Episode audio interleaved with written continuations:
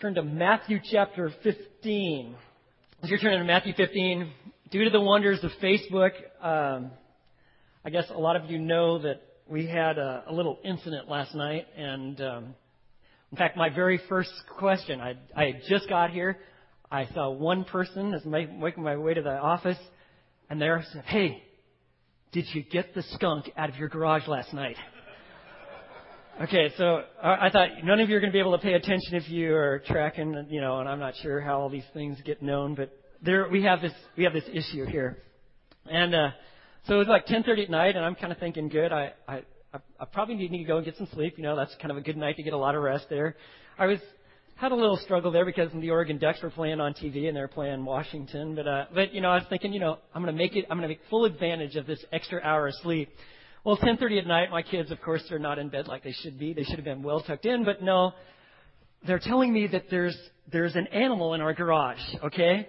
And the cats are acting all nervous and skittish and stuff, and I'm like, ah, oh, just what I wanted. I, I don't even hear about things like this, and things like this oftentimes happen at the most inopportune times. So, so I'm like, well, okay, well then let's get the cats, and we spread them out in different rooms and lock them up there, and and then I I go in the garage, and whoa, okay you guys all seen the movie Bambi, right? Remember Blossom? I didn't know Blossom was so big. Whoa, there it was, right there by the door. And it's and Karina had made a, a shopping trip and we're preparing some meals and some different events and there's a bunch of chips and stuff that are sitting out kind of on the shelf there. And there's the big old skunk. He's got his tail straight up there, and I know that's a bad sign, okay? And and so he's kind of going through there, and I'm like, what am I supposed to do? You know, I'm like, and you know how it is. You dads can relate. Your family thinks that you know how to respond to situations like this. I'm like, I was like, and Karina's telling me she's going to bed. Like, no, no, no, you need to deal with this now. So I'm like, what am I to do? How do I get a skunk out of my garage? So I, so I, I tried some different things. I tried a verbal command. That didn't work. Um, I was, I was, try, I was thinking there's a lot of ways this could go really bad. Okay? I mean, I heard that if you get sprayed with a skunk, man, it stays with you. Can you? And I was thinking, you know, on tomorrow's Sunday. You know, just talk about just spreading, being an aroma of Christ. I would be an aroma. You know what I'm saying? And I'm thinking about this. Like, well, do I try to go get my broom? And oh, I forgot. Okay, there's a football in the clothes hamper. I put that there because I I was going to maybe use that if things got out of control with the skunk. That's why that's in there. Anyway, so I was I was trying to be creative and come out with a, a way to get the skunk out. I, it's going through the chips, and I I couldn't do anything. So all I felt like I could do, I opened the garage door, and I'm like, well, I may as well just kind of stay up. So I stayed up and watched a lot of the duck football game, and then I, I came back out thinking like, oh, maybe he's left. I kind of looked around. I didn't see him, and I didn't want him to bring all the buddies back. Okay, so I, I shut the garage door, and I, I think that the skunk is gone. Okay, now I'm, I'm telling you this because you know, from the outside, our, our house looked totally fine, right? There's the call home. Everything looks in order. Things are good, right? Actually, they weren't. We had a skunk in the garage, and I was worried that he would, because he was right by the door, that he might make his way into our house, and wouldn't that be special, right? And so we have, you know, it looked good on the outside, but inside we had some real problems. Now, a skunk in your house, you know, that's one thing. But we have an internal problem that we need to address. Far worse than having a skunk in your house. We have what's called sin and it's in our heart. And it is creating major disaster. When the Bible talks about our heart, it talks about that central place where our will and our character, decisions, who we are, the essence of our being, our thinking, all reside in what the Bible calls our heart. We generally associate our heart with the emotions. Uh, the Bible, when it speaks speaks of the heart, it speaks of of your mind and your will and decision making. Your emotions, that was actually associated with your stomach area. They call it like the bowels, your stomach. And we have a heart problem that is affecting everything. You know, your heart seeps into everything. Your relationships, your decisions, your understanding of romance, your, what you think about. It is all, everything is just permeated. What you say with your words, what you do with your hands, all the stuff that you're processing and thinking, it all is directly related to your heart. And it's no wonder that you know what God is most concerned about? You know what God's most concerned about? He's concerned about your heart this became crystal clear when, like, Samuel was going to find the second king for Israel. And he's going and he found this guy, he looked really good. And he sees Eliab and he goes, Man, this is the guy. Look at him. He's got stature, he's got muscle, he looks good. Got the right clothes. He's obviously been shopping. He's the guy. And God said to Samuel these words. He said, You know, don't, don't look at his appearance or the height of his stature because I've rejected him. For God sees not as man sees. For man looks at the outward appearance, but what does God do? But the Lord looks at the heart. Do you know the most important aspect of your entire being is your heart? And yet, oftentimes, it goes so little addressed. We take showers and we do funny stuff with our hair and we buy all these nice clothes and we try to look as good as possible on the outside. But you know, God is very much interested in what's going on inside because that affects everything. Now, today we're going to meet some people in spiritual heart failure. You know, just like there are some warning signs when you're about ready to have a cardiac arrest, a heart attack, you know, sweating, pain in your left shoulder, left arm, jaw, shortness of breath, just this clenching pressure in your chest. Well, there's some warning signs when you are facing a spiritual heart crisis. And I want you to see some examples of them in Matthew chapter 15, beginning in verse 1. Then some of the Pharisees and the scribes came to Jesus from Jerusalem. Now, Pharisees and the scribes, the scribes, these were like the lawyers of the day, and they studied the Old Testament, and they knew it backwards and forward. They were the authorities. And the Pharisees prided themselves in meticulously following everything in the scriptures, and they also had something else going on where they had an abundance, an overwhelming number of man made rules that probably got off to a good start. We need to have these to help us follow these laws. But all of a sudden, things got really mixed up and became chaos and there led to a spiritual disaster. Now, I want you to also notice where do they come from? Do you see that in verse 1? They came from Jerusalem. Jesus is pretty much ministering up over in the Galilee region. Headquarters for the Jewish faith is where? Jerusalem. You got the Sanhedrin, the ruling body of the Jews. Those 144 guys, they're all based where? In Jerusalem. Now Jesus has alarmed the top authorities. And so they send a delegate. They're kind of bringing in the big guns to deal with Jesus. And so they come up from Jerusalem, they find Jesus, and notice verse 2. Look at what they say. Why do your disciples break the tradition of the elders? For they do not wash their hands when they eat bread. Immediately, they just go straight for the throat. They're not, they're not concerned about asking questions.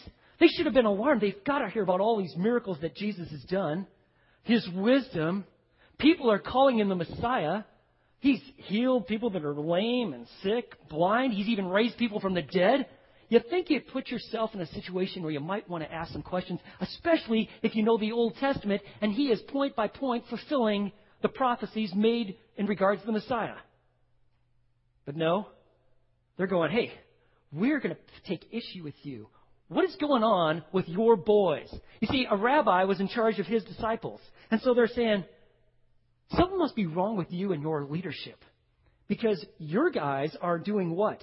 They do not wash their hands when they eat their bread. They're breaking the tradition of the elders. Now, what are they talking about? Remember those rules they, I was talking about that the, the Pharisees and the scribes are trying to follow, especially the Pharisees? Well, the idea was is that when Moses came down with the law, the rabbis, as they, this is what they've said, is that he also brought down a lot of traditions that were not recorded. And then these traditions were passed on, and eventually they became part of the oral tradition of Judaism. And they would memorize all of these rules, and they'd come up with more rules and more rules. And so by the time that they come out of Babylonian exile and they come back to Israel, they've got all these rules that regulated pretty much almost every aspect of life. How far you could walk on the Sabbath, what you could do, what you could not do. And I mean, it was crazy how minute these rules would be. Now, there is no rule about washing hands before you eat. There is at the call house. I mean, like I check with my kids. Do you wash your hands? But you know what they're, what they're doing is there was a rule for the priests, before they would serve God in sacrifices, they were to wash their hands and their feet at the laver that was right there by the tabernacle. They were to do that. Well, to show you how this works, they said, well, you know, if it's good for the priests, maybe before formal prayers, we should wash our hands in the same ceremonial way. And it was, and it wasn't like a hygiene issue because they're literally just pouring a little bit of water over it. You know, kind of like, you know how some people just kind of wash their hands, they turn it on, and I, ah, like that's doing anything. Check. You're a legalist. I washed my hands. Okay? No, you, you ran a little bit of water over them. Well, they had that. Well, then they go, you know, well, if it's good before formal prayers, then it should be good before we eat because food is from God. And so we'll create a rule that you have to wash in a certain way before you eat. And that's what they're talking about here. You see, they expected if Jesus is a rabbi worth his salt, he's going to know all these oral traditions and he's going to make sure that his followers do them. And obviously, they're not. We got a big problem. And you know what these Pharisees and scribes think of Jesus? Because he doesn't follow their rules, they think he's a heretic. They want to put him to death over these issues. Because they held the law of the Lord as been given by God and the man made rules that were eventually recorded in the Mishnah, the tradition of the elders, these, this oral tradition, on equal basis. Some scholars said that they actually held these laws in even, even greater importance than this law. And I've actually read some of the writings that actually seem to infer that they thought that was the case. And when they see Jesus and his boys not washing hands, we got a problem. And they want to deal with it. And Jesus takes them head on. Look at how Jesus responds to this. Verse 3 and he answered them, answered and said to them, Why do you yourselves transgress the commandment of God for the sake of your tradition? They weren't expecting that. They were expecting an answer about why you're not washing your hands. And he's going to get to that in verses 10 and 11. But Jesus is after the heart. And he's going to address the heart issue with these men, these Pharisees and these scribes. And he says, Why in the world are you actually transgressing, stepping outside of the path, transgressing the commandment of, notice what he says, commandment of God. He doesn't say the commandment of Moses, which might be expected. He says God's word, God's commandment for the sake of your traditions. Why do you violate them? They were like, whoa. In one sentence, Jesus now flipped the tables. Now all of a sudden, they're on the defensive. Wait, this wasn't, we're here to attack you. All of a sudden, turns it around. And then he brings up an example. I'm sure they're going, what? Wait a second, what are you doing? Our whole world is all tied up in these traditions and following these laws here. And Jesus said, let me give you a case in point. Verse 4. He said, For God said, honor your father and mother. Does that sound familiar? Anybody remember that one? Where's that from?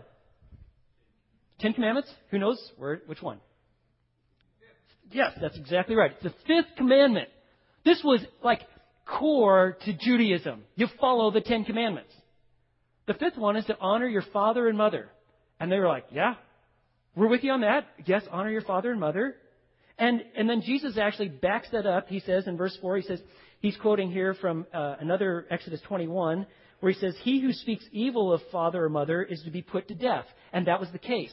Twice in the Old Testament he says, If you, as a child, curse your parents, you're to be put to death. Whew. Now, obviously, that would probably get floated around in family devotions every once in a while, and kids would say in line, all right, there? Yes, whatever you say, Mom, right? And that was, and they're like, yeah, that's, that's exactly right. They, they knew this. Then he says, what in the world are you guys doing? Look at verse 5. But you say, now he's going to talk about their tradition, Whoever says to his father or mother, Whatever I have that would help you has been given to God. He is not to honor his father or his mother. And by this, you invalidated the word of God for the sake of your tradition. Now, what is going on here? Well, what he's referring to is a practice that was part of the oral tradition that you could do this. You could say that your resources were korban. That literally means gift for God or gift to God. And so this is what happened. You had a biblical responsibility to care for your parents or your grandparents if they were living with you. And, and by the way, if you didn't have, like if you were, if your spouse had died and you were a woman and you didn't get married to someone else or you were old, too old and you weren't going to get to anybody, you had no one to care for you. God says, I am concerned about people in need, especially your family members. You take care of them. And that had been practiced for the centuries. But then they came up with Corban. And so what they did is said, a, a younger person could say, well, these resources I am going to declare are Corban.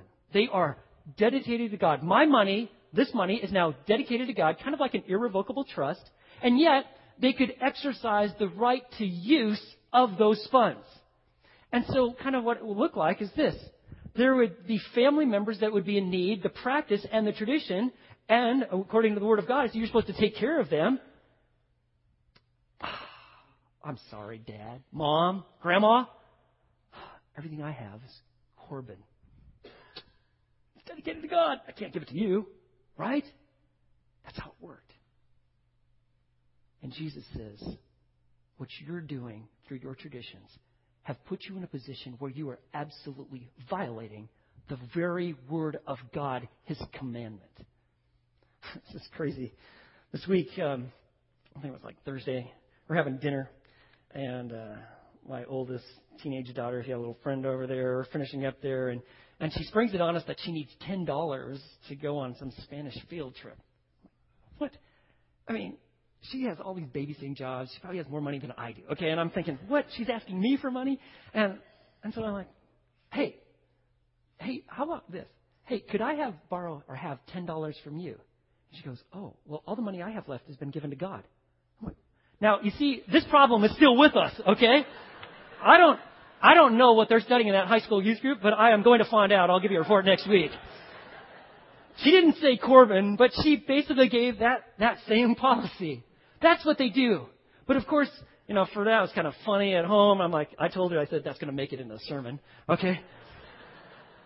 But it wasn't a funny issue when grandma absolutely needed things or your mother needed your help and you just said, Corban, hey, to make matters worse, let's say you came to your senses and you're like, you know, wait, that tradition is violating this commandment. Wait a second here. Me saying all my money is Corban, that, I'm, that's not right. That's not right what I'm doing to my mom or my folks or my grandparents.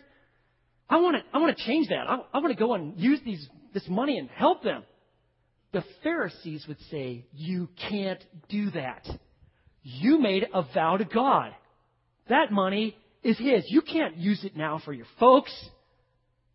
So you see, Jesus has got to address this. You know, anytime we put our traditions our form over the authentic faith, over God's declared word, we are putting ourselves in real, serious heart trouble. And that's what Jesus is addressing.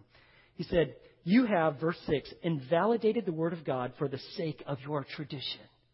This is a very serious issue. How serious? Well, look at this. He just keeps going. Verse 7. What does Jesus think about people who act and feign like they're all religious and all holy, and got all the right lingo, and maybe wear fancy hats and special robes, or pride themselves in their legalistic performance.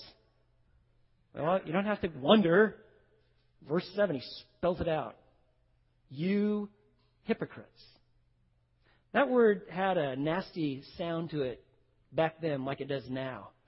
Hypocrites has the idea of, of an actor, and that's what they actually called their Greek actors. They called them hypocrites. Because they put on a mask pretend to be someone they really weren't. Of course, everybody knew they were acting, but they wore that mask. But by the time in Jesus' day, it still it had a real negative connotation, as it does today. You're acting, You're putting on a show.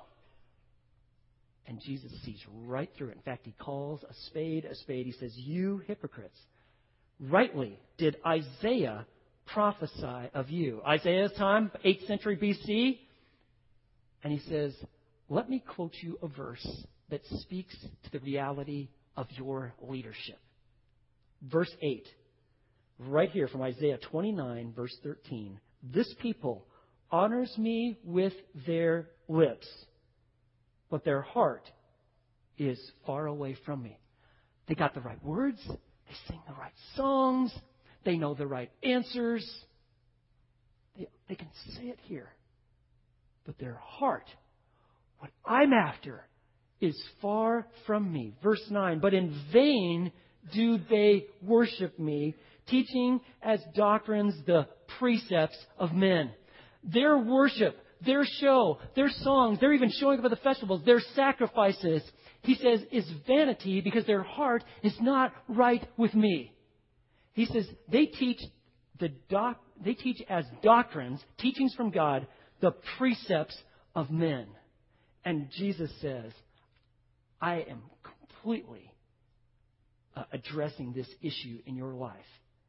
Let me just tell you what this looks like. Man made efforts to honor God led to hearts becoming hard, hard towards God. And what they did is they missed the reality of the relationship. And they replaced faith, authentic, genuine faith, love for God, with rules and rituals. In fact, they put their faith in the laws that they made up. And they thought they were right with God because they could keep up with all the rules. And they assessed how well they were doing, quote unquote, spiritually on the basis of these rules and rituals that they had put their faith in. And they missed God altogether. And they have the equivalent of a spiritual heart attack. In fact, they are dead. And Jesus calls them on it.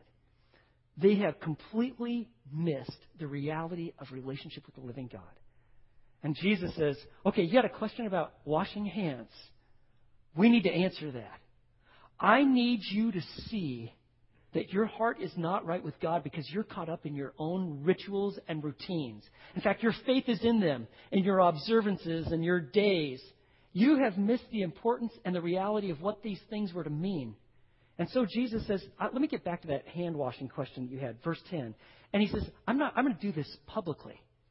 You came to assault me. You came to persecute me. I'm bringing everyone in because they need to know what's really going on. And so, verse 10, he called the crowd to him. And he said to them, Hear and understand. Sound familiar? He who has ears, ears to hear, let him hear. God absolutely wants his people to truly know and understand him and his word. He says, understand this. And then in verse 11, he basically unravels their whole man made religion. Verse 11 It is not what enters into the mouth that, that defiles the man, but what proceeds out of the mouth. This defiles the man. Now you were going, eh, that sounds about right. To the Jewish mindset, this was totally foreign. Because they thought holiness was all about the stuff that you did or you didn't do, or the things that you ate or that you didn't eat, or how you washed your hands and when you washed your hands. And they all, it was all about the rules and the rituals and the routines. And if you could do all this stuff, you must be holy. You look good on the outside. And Jesus said, no. It's not what enters into your mouth that defiles you. He says, it's what proceeds out of your mouth. You see, a man speaks from that which fills his heart. Whatever is going on in here is going to come out your mouth. It's going to be expressed out of your life. That's what defiles you. If you have evil in your heart, it's going to come out your life. And so Jesus then just declares, listen, I'm declaring war on your man made religion. Authentic relationship with God is a hard issue. It's not about your habits. Well, we got a we got a serious issue going on here. Jesus now has just confronted these people. They put all their faith in their forms and their rituals and their routines. You see, the problem, friends, is this. They were trusting in the law and their laws, and not in the Lord Himself. And if you're thinking like, yeah, good thing that doesn't happen anymore, friends, it is happening today. And I hope it's not happening to you. That you're putting your faith in some sort of routine or rituals or, or performance based faith, when in reality, it's all about truly knowing God. Well, there, what's needed here is a spiritual heart analysis, and Jesus is going to provide it. Now, this must, this must have been an unnerving scene. These, the Pharisees and the scribes, you would have got to imagine, were just like livid. Jesus just publicly embarrassed them. In fact, Jesus just set himself up as the authority and basically said, You're not it. And you got to imagine the tension that was being felt. Well, then, verse 12, the disciples came, and this must have been a little bit of time afterwards, and said to him, uh, and you could just see, like, because they themselves were like, these are our leaders. They came probably from the Sanhedrin. And you just confronted them. Like, they're going to be really mad. And look at this. Uh, verse 12. Uh, do you know that the Pharisees were offended when they heard this statement? Do you know what you just did? Do you, do you know that they're going to be really mad? And when they're mad, ooh, when they're mad, they kill people. Okay? You offended them. Jesus, do you know what you're doing?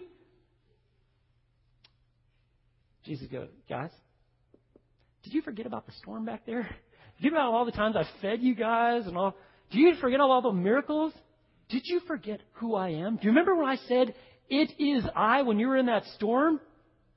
Peter, did you forget that when you focused on me, you were able to walk on water? Jesus says, verse 13, he answered and said, uh, No, I know exactly what I'm doing.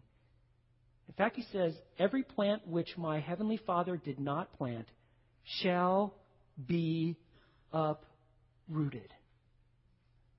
Now, I would imagine these disciples are going, What? Jesus is saying, you know, all these Pharisaical leadership, all these scribes, Sanhedrin, they may have the form that looks like they belong to me, but in reality, they are not mine. You see that? Verse 13? Every plant which my heavenly Father did not plant. I didn't plant them. These aren't mine. And he says, they shall be uprooted. Jesus is saying they're going to be addressed. These were the spiritual leaders of the nation. Jesus says, they're not mine. My heavenly Father did not plant them, and they will be uprooted. Right now, it looks like they are it. They are the leadership. They represent everything that we should become. Jesus said, They're not mine, and one day they're going to be ripped out. Just like you take weeds out of your garden, one day they're just whoosh, roots and all, they're going to be gone. And he says, verse 14, let them alone. Leave them alone. They are blind guides of the blind. They don't have just some insight and just off on a few things. He says, no, they are absolutely blind. They cannot see. They are blind guides of the blind. And he says, and if a blind man guides a blind man, both will fall into a pit. Think of it. If you can't see and you're leading some other people that can't see, what's going to happen? You're going to fall into a pit. You're going to fall down. You're going to step in the trap because they themselves cannot see. He's saying they don't understand the intent of the law. They don't understand its meaning. They don't understand that it was meant to point to me to show our sinfulness, our need for Christ, that the law was meant to separate us to God Himself. That's why God gave all these food regulations. Know, He gave it to the people of Israel because He wanted them to be different than everybody else. That they would set apart and that they would be set apart unto God. It was supposed to be an act of worship. But they got so focused on the laws that they missed God. And God, Jesus says, listen, they're not mine. I'm going to uproot them, and you stay away from them. Don't be influenced by them. Don't follow them. Don't hang out with them, and don't point others to them. Stay away. Let them alone, because I am going to judge them. They are blind guides to the blind. Leave them alone. Well, you got to imagine that when they're hearing this, they're like, you're saying that everything that we have basically lived under, under their leadership, we're to forsake and follow you alone. Exactly. And when we're talking about a spiritual heart analysis, friends, there is something critical to what Jesus says here that you have to personally evaluate and know for the rest of your life. Whoever you choose to influence your life spiritually. You want to make sure they are God's men, God's leaders. Because if they are blind, they don't really understand the gospel. They don't understand God or godliness. They don't understand grace, justification by faith, sanctification, what real relationship with God is all about. If they are off, they'll lead you into a pit. And we live in a world that is filled with every religious stripe imaginable. Right? We got folks dressed up in robes. You got all sorts of world religions. You have all these denominations within Christianity. You got candles and ceremony and rituals and don't eat that and you got to give this up and you got every and you're like, man, you look out there and like it is confusing. This is worse than being in Baskin Robbins on with uh, on steroids. I mean, there's stuff everywhere. What, I could pick something. What what is the right way? The right way is Jesus and those who truly know Him and adhere to the authority of His Word. There's a lot of folks that are setting themselves up as spiritual leaders. Friends, be very careful who your mentors are. Who are you placing yourself under? Because Jesus says, you know what? All this false stuff that's going on, I'm going to let it happen for a while. They're not mine. They don't belong to the Father. And one day I'll uproot them. But you need to know that you put yourself under leadership that is not absolutely committed to knowing the joy of Christ, the gospel, the authority of the word, they could very well be blind guides. They're going to go into a pit and you'll join them because you sat under them. And you said, well, it's good enough for them, good enough for me. Jesus says you will be culpable and responsible. Well, well now, they're like, well, we got to understand this. So, verse 15, Peter said to him, hey, we, we got to understand this. This is that serious. Explain the parable to us. That saying that you said there, what did you mean by that? Uh, we got to make sure we got it. And verse 16, Jesus said, Are you still lacking in understanding also? Remember from Luke 13 about how important it is that you understand? He says, You, you still don't get it. You do not understand? Let me spell this out for you. Do you not understand that everything that goes into the mouth passes into the stomach and is eliminated. It goes into the latrine. He gets pretty graphic there, and they're like, okay, I got it. If he goes, he says, it's food. It's processed, it's done with. We got it. Verse 17, he says that, that. Verse 18, he says, but the things that proceed out of the mouth come from the heart, and those defile the man. You see, the stuff that comes out of your mouth, out of your life. You're done with your hands. It is, comes from within the heart, your will, your character, who you are. He says, This, that is what defiles the man. He says, verse 19, For out of the heart come evil thoughts. You know where that, that all comes from? It comes from within. You got a heart trouble. You got heart problems. Murders. You know where that all gets started? Because you got sin residing in your heart. Adulteries fornications, having a, any, any sort of extramarital sex. Put your whole pornography issues in there. Thefts, false witness, slanders, insulting someone's character with half truths or just outright lies. Where does this all come from? It comes from a heart that is wicked and desperately sick. It's evil. Jesus says that stuff, when it comes out your life, it defiles you. It makes you unclean, unfit for worship. This is the stuff that defiles a person. He says, verse 20, These are the things which defile the man, but to eat with unwashed hands, please, that does not defile the man. You see? I mean, they're all worried about little petty things like, did you wash your hand with those three little sprinkle drops? Hit your fingers right. it does nothing. Man-made tradition. You focused on that, you are missing the reality that spirituality and holiness is a heart issue. They're putting their faith in these, following these little laws that they came up with. They have missed putting their faith in me so I can address the heart issue in them. You see, until you see your sin, it never moves you to see your great need for the Savior. You see, they didn't see their need. That's why they never trusted in Jesus. And that is true for all of us. You have to see your need. I was reading, there's a, these two brothers, Dan and Chip Heath. They wrote a book called Made to Stick. And in this book, they talk about this doctor. This doctor's name is Dr. Leon Bender, who had this problem. The problem was is that the people in the hospital that he oversaw, why the doctors and the nurses and the administrators, they weren't washing their hands in compliance to the regulations.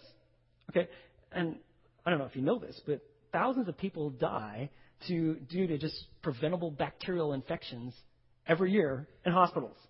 And they have a standard. It's, they need 90% compliance to be accredited. In his hospital, no matter what they tried and all these little tactics and antics to get people to wash their hands, their doctors, their nurses, their staff, at best they hit 80%. Drove him crazy. So apparently he went on a cruise. He's on a cruise in the South Seas. And you know, you're supposed to have an enjoyable, nice time, I guess, on a cruise. I've never been on one, but that's apparently the game plan that and gain 20 pounds. Well, he got, he got really disturbed when he's on the cruise because he watched the people on the ship that were working, all their staff, and the staff were always washing their hands, just like he wanted his employees at the hospital to do all the time. And it drove him crazy that they were so good at washing all their hands and doing what they're supposed to do, and he couldn't get folks in his own hospital to do it. Well, what do you do if you're a leader and you're going to you have the accreditation time and committee coming and visiting you? You take action. And so this is what he did. One time, all one day, there was this little surprise, and he randomly selected 20 doctors, nurses, and staff, and he had them place their hand in one of those little petri dishes, okay, that, that large one. Just placed there in there, and he just randomly selected these people, and they took that little petri dish, you know, and it and they went took it back to the lab, and they watched to see what would grow on there, and then they took pictures of that, and the pictures were astounding. You know those little agar plates, you know? Well, all of a sudden, man, when they took pictures, they had just this nastiest of stuff growing on all of them. And they picked the worst one, and they made that the screensaver for all of their computers throughout the entire hospital. Okay? In fact, you can see it up here on this next slide there. They put it on there because they wanted the people to realize just what they were facing. And so, what kind of effect did that have? We know what kind of effect it had? They got a 100% compliance with the washing the hands rules. In fact, they were able to maintain it. And they assessed this. What exactly happened? You see, until you see the need, until it hits you at an emotional level, where you're actually engaged, where you actually care about it, you won't do anything. But when you see the reality of the situation, then, then you'll respond. Well, that's what Jesus is doing. He's addressing the issues of their heart. He is showing them, hey, murders, adultery, all of your slander. In fact, remember on the Sermon on the Mount in Matthew chapter 5 where he's saying, hey, you know, all those false oaths that you take and all of your lusting and all of the different things that you're doing, assassinating people's character and failing to love people, that is a heart issue and it leads to death. You need me to build your life on me. That's what Jesus says. And so he shows them. And that's what he's going through here with this spiritual analysis. You see, our defilement of our heart can only be cleansed by devotion to Christ, to truly know him. And to drive this point home, out of the blue, someone most unexpected demonstrates what real faith looks like. What is Jesus after? What does it look like when you have spiritual heart health? Look at verse 21. Well, Jesus pulls out of there and he goes, he, he's going to go to Gentile country. He went away from there, verse 21. He withdrew into the district of Tyre and Sidon. May not mean a whole lot to you, but this is Gentile country. Furthermore, this is where the real bad guys live, the real pagans, right? The Jews would never go there. Tyre and Sidon, right along the Mediterranean Sea, this powerful maritime, two major seaports. This is, but they were just also wildly pagan. Okay? And a lot of the Canaanites. Do you remember the Canaanites? Okay? They were the ones that the Jews, when they moved into the promised land, were to completely get rid of. We'll talk about that in a minute. Well, Jesus goes to Gentile country. Okay? He already now kind of declared all foods clean. In fact, Mark, Mark 7:19 actually says that when Jesus made those previous con- comments. Well, now he goes into Gentile country. And verse 22, and a Canaanite woman from the region was there. Now, the Canaanites, do you remember them? Like, yeah, I remember them in the Old Testament. What were they like? Absolutely wicked. Their religious practices included uh, widespread sexual immorality. You had homosexual priests and priestesses. You had all sorts of adultery and wickedness and fornication going on as they practiced their religion to get their gods to try to emulate and bring fertility to land by seeing all this immorality happening among your religion and among your people. That was the idea of it. And to show you how, how wicked this is, not only did they do that, but they would actually take their own children and sacrifice them to these demonic gods and burn them alive. And God said, I have given them time to repent. Remember that? They have not, and I'm going to bring judgment upon them. These are the Canaanites. They didn't wipe all of them out. Some of them remained. And here is one of them. So the Canaanites are the, just the natural enemy of the Jewish people. And there in verse 22, we see a Canaanite woman from that region. And she came out and began crying out, saying, Have mercy on me, Lord, son of David. My daughter is cruelly demon possessed. Here's this woman, Canaanite woman, just had a daughter, possessed by a demon, creating all sorts of havoc in her life, pain. Can you imagine the grief of a mother when you got a child that's demonically possessed? What that could be like. Jesus, help me. But notice she doesn't just say Jesus. She says, Have mercy on me. What?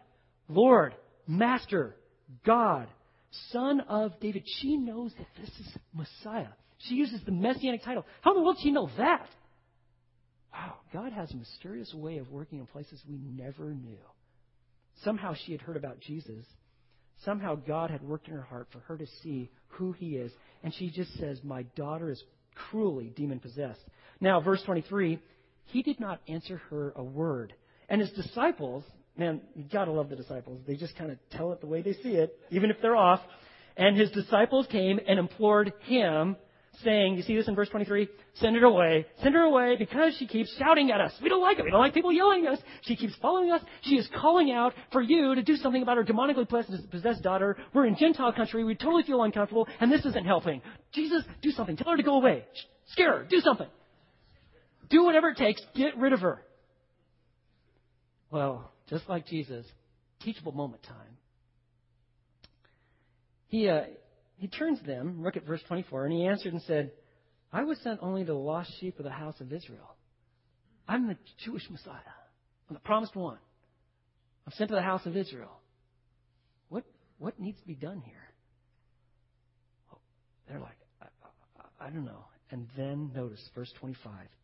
She, this Canaanite woman, the demon possessed daughter, she came and began to bow down before him, saying, Lord, help me. See the humility, the honor toward Christ, just laying her life before Him. Lord, help me. No pretenses. No, hey, I got an issue with you. Lord, just help me. She lays her life completely before Him. And then in verse 26, he answered and said, It is not good to take the children's bread and throw it to the dogs. What? That's in the Bible? What is, what's going on? Jesus, what's happening? This woman is calling you the son of David, asking for help, mercy. You can help her.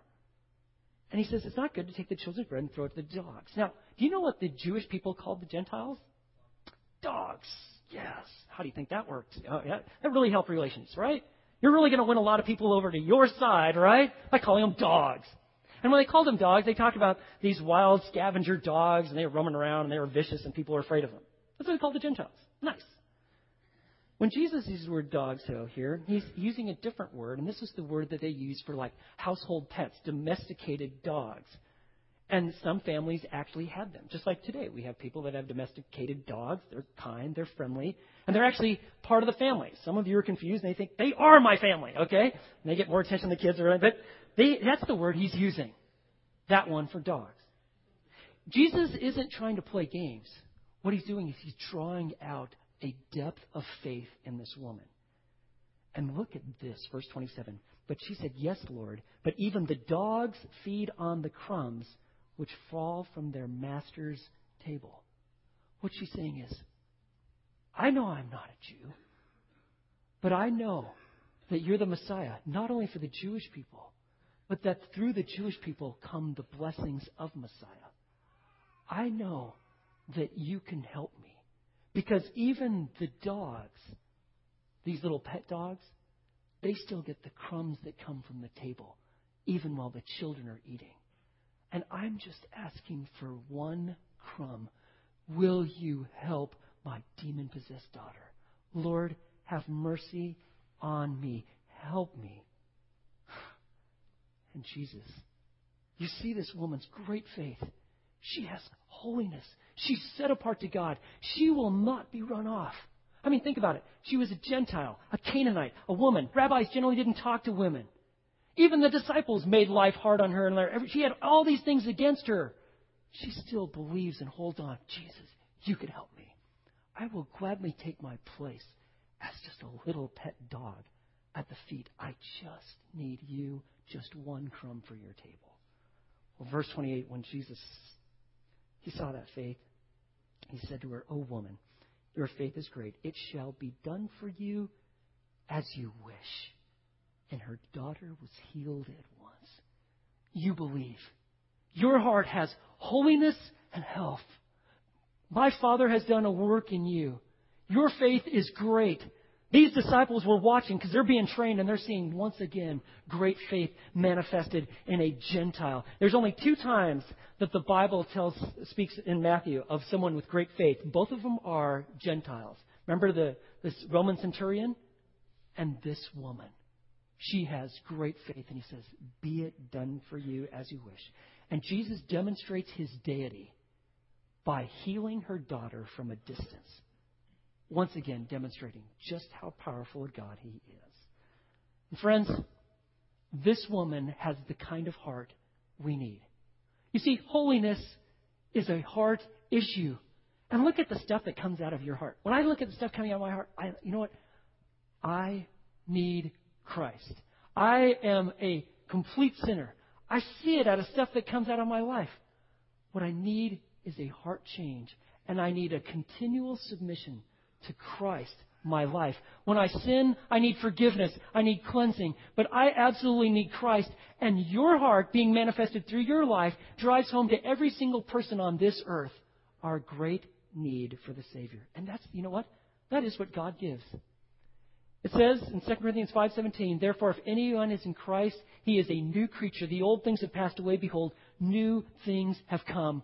God gives a new life and a new heart that is yielded to God's way. And even when we sin as believers, we keep running to Christ because He cleanses us and forgives us. But He's everything to us. Friends, holiness is a hard issue. So, you know, I had a skunk in my house last night. Big deal. Do you have sin residing in your heart, festering and manifesting itself? That's why it says in Proverbs chapter 4 verse 23, watch over your heart with all diligence for from it flow the springs of life. Holiness is a heart issue. You guys remember the uh, Columbine massacre? Remember that? April 20th, 1999. Well, a couple years ago, uh, there was an interview that was done. I want you to listen.